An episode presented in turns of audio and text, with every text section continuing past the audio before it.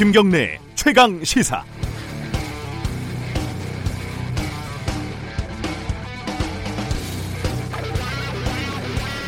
가기 싫은 자리에 초대를 받게 되면 참 난감합니다. 아, 어쩔 수 없이 가야 하는 경우는 더 그렇죠. 그래서 참석은 했는데 주위 사람들은 모두 박수치고 흥겨워하면 이제부터는 가시방석이 따로 없습니다. 혼자 인상 구기고 앉아 있으면 주위에서 또 뭐라고 하죠.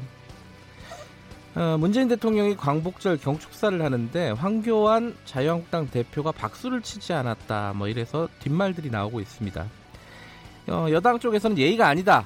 부적절하다. 이렇게 비판을 했지만 자유한국당은 대통령 연설이 문제가 있는데 박수를 꼭 쳐야 하냐, 여기가 북한이냐, 이렇게 맞받아 쳤습니다. 별로 마음에 드는 자리는 아니더라도 남들 하는 대로 박수치고 억지로라도 웃었다면 별 말이 안 나왔겠지만 황 대표는 명확한 메시지를 선택을 한 겁니다.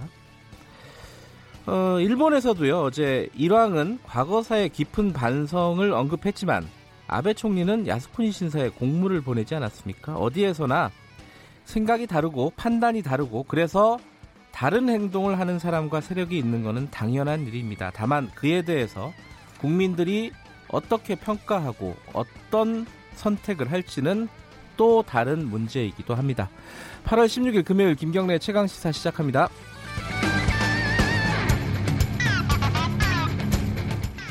네, 어, 김경래 최강 시사 유튜브 라이브로도 함께하고 계십니다. 문자 참여 기다리고요. 샵 9730으로 보내주시면 됩니다. 짧은 문자는 50원, 긴 문자는 100원입니다.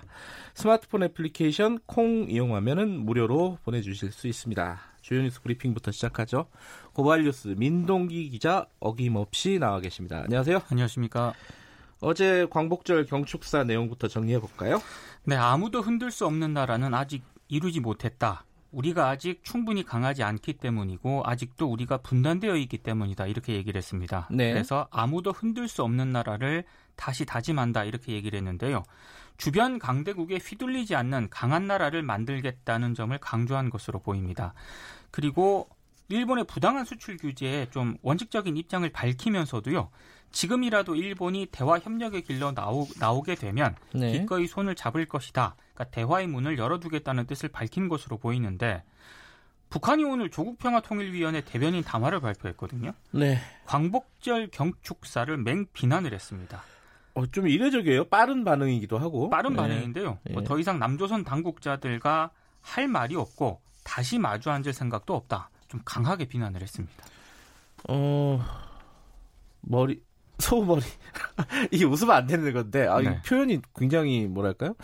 어, 삶은 소 대가리가 웃을 일이다. 이거죠. 한마디로 말해서. 좀 격한 표현을 썼더라고요. 어, 최근에 있었던 예, 한미 군사 훈련에 대한 언급도 있었고요. 네. 어, 뭐 야당도 어, 반응이 나왔었는데 야당 자유한국당은 뭐 대통령이 지금 나라를 흔들고 있는 거 아니냐? 뭐 이런 취지의 반응들이었죠. 그렇습니다. 예. 아까 제가 오프닝에서 언급한 박수에 대한 논란도 있었습니다. 김원웅 대한광복회장이 어제 광복절 경축식에서 갑자기 문재인 대통령에게 격려의 박수를 쳐주자 이렇게 제안을 했습니다. 대부분 박수를 쳤거든요. 근데 황교안 자유한국당 대표는 치지 않았습니다. 이해식 더불어민주당 대변인이 어제 서면 논평을 발표를 했는데요. 네. 제1야당 대표의 무례함과 협량함의 말문을 읽는, 다 이렇게 협량함은 어, 이게 뭐 도량이 작다. 도량이 작다는 그런 뭐 이런 얘기죠. 뜻이죠. 예. 네.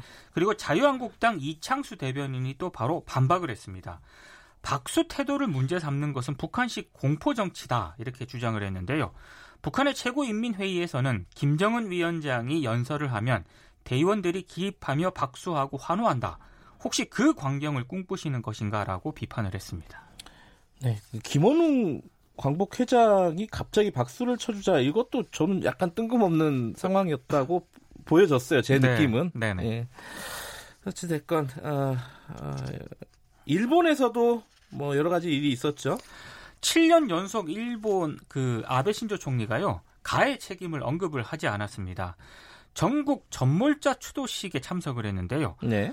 일본은 전후 일관되게 평화를 중시하는 나라로서 한길을 걸어왔다는 점을 강조를 했습니다. 아, 어제 오전 아베 총리가 침략 전쟁의 상징인 야스쿠니 신사에 공물을 보냈습니다.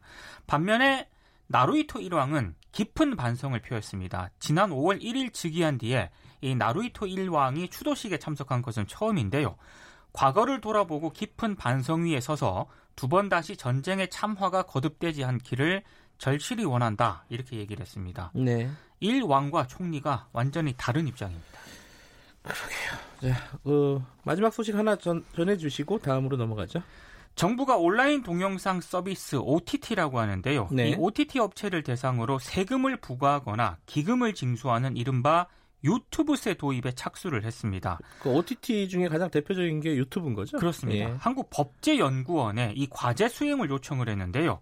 이 OTT 업체들은 국내망을 사용하면서도 통신사에 망 연료를 사실상 내지 않고 있거든요. 근데 국내 OTT 업체들은 수백억 대의 망 이용료를 지불하고 있기 때문에 역차별을 받고 있다라는 비판이 제기가 됐습니다. 네. 특히 유튜브를 구글이 운영을 하고 있지 않습니까? 네. 세금을 적게 낸다는 점도 유튜브세 도입 착수 배경이 된 것으로 보입니다.